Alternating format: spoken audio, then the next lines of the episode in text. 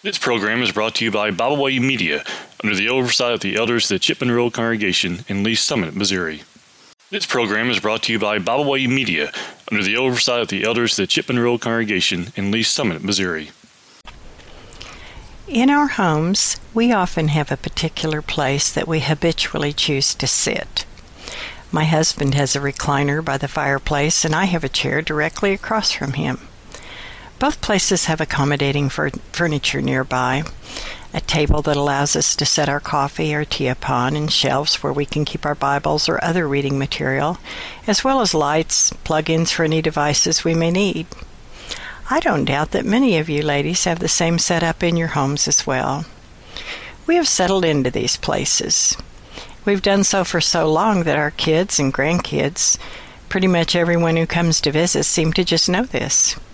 The little ones, and sometimes even the older ones, will often hear their grandpa coming up the stairs out of his office and say, Get out of grandpa's chair. It's kind of funny. But it's also sweet that they recognize that chosen place and make sure that it's ready for the owner to assume it. Ladies, I'd like for us to take just a few minutes to consider our place of rest and refreshing that we all look forward to one day. This lesson actually came from a sermon that was preached recently that made me stop and think about how many places we occupy as God's daughters. The sermon was designed to read the passage in Isaiah 66 1, which reads, Thus saith the Lord, the heaven is my throne and the earth is my footstool. And where there and where is the place of my rest? In this sense, we see God as king. Our heavenly Father describes heaven as his seat or throne, which represents his authority over all. Heaven is the place where, as king, he holds his court, from where he dispenses his commands, and from where he surveys all of his works. God dwells in the vast and distant heavens.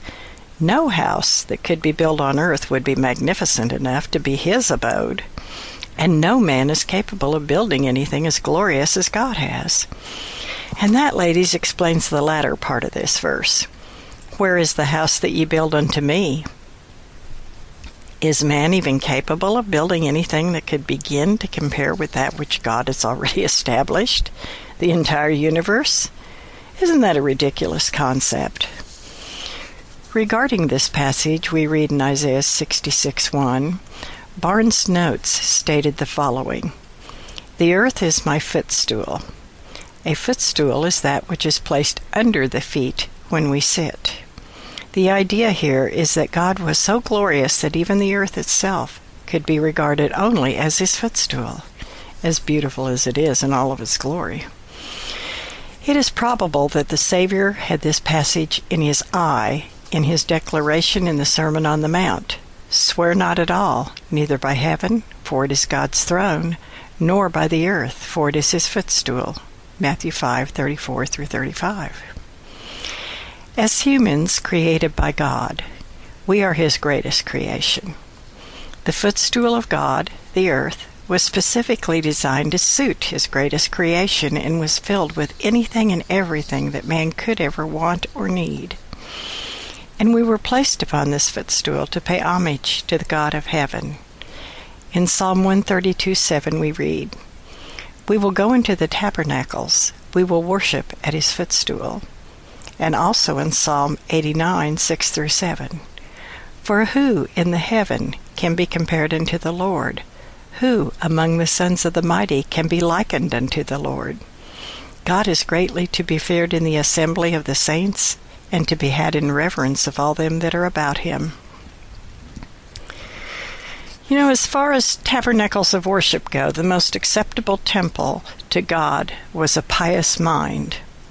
Reverence, obedience, homage, all found in the seat of the heart of man.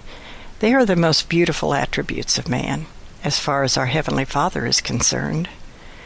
Looking back at that passage we just read together, we see that having complete respect for God in the assembly of His saints is the greatest blessing we can give our Father.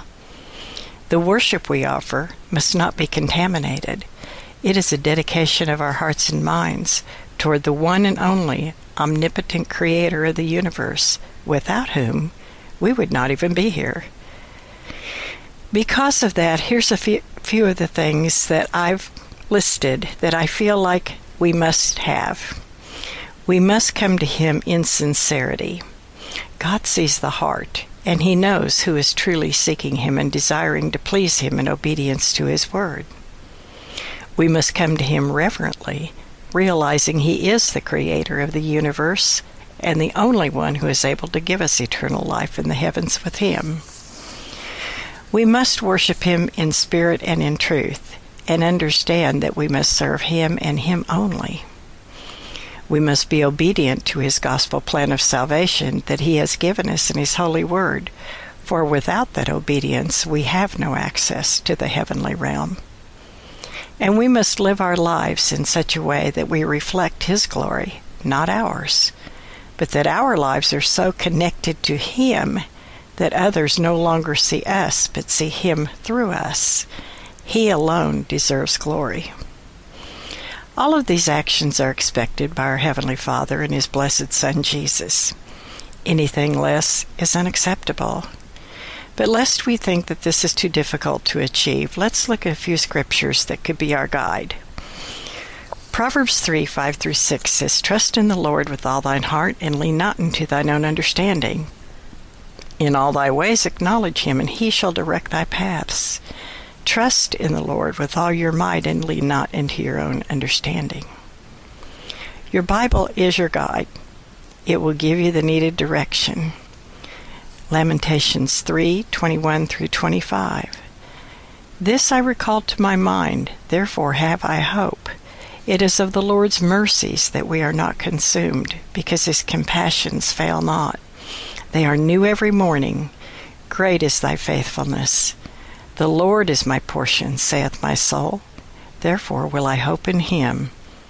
The Lord is good unto them that wait for him, to the soul that seeketh after him. Even when our Christian walk becomes difficult, we have words of comfort that will encourage us in our walk with him. Revelation 2:10 Fear none of those things which thou shalt suffer. Behold, the devil shall cast some of you into prison, that ye may be tried, and ye shall have tribulation ten days. Be thou faithful unto death, and I will give thee a crown of life. Even at the footstool of the God of heaven, we will have that same rest and a crown of life eternal.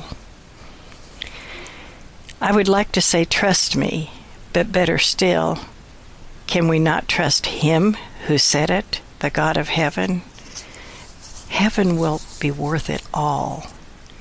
Ladies, let us choose to sit at the footstool of God and learn of Him as we go through our lives obedient to His ways.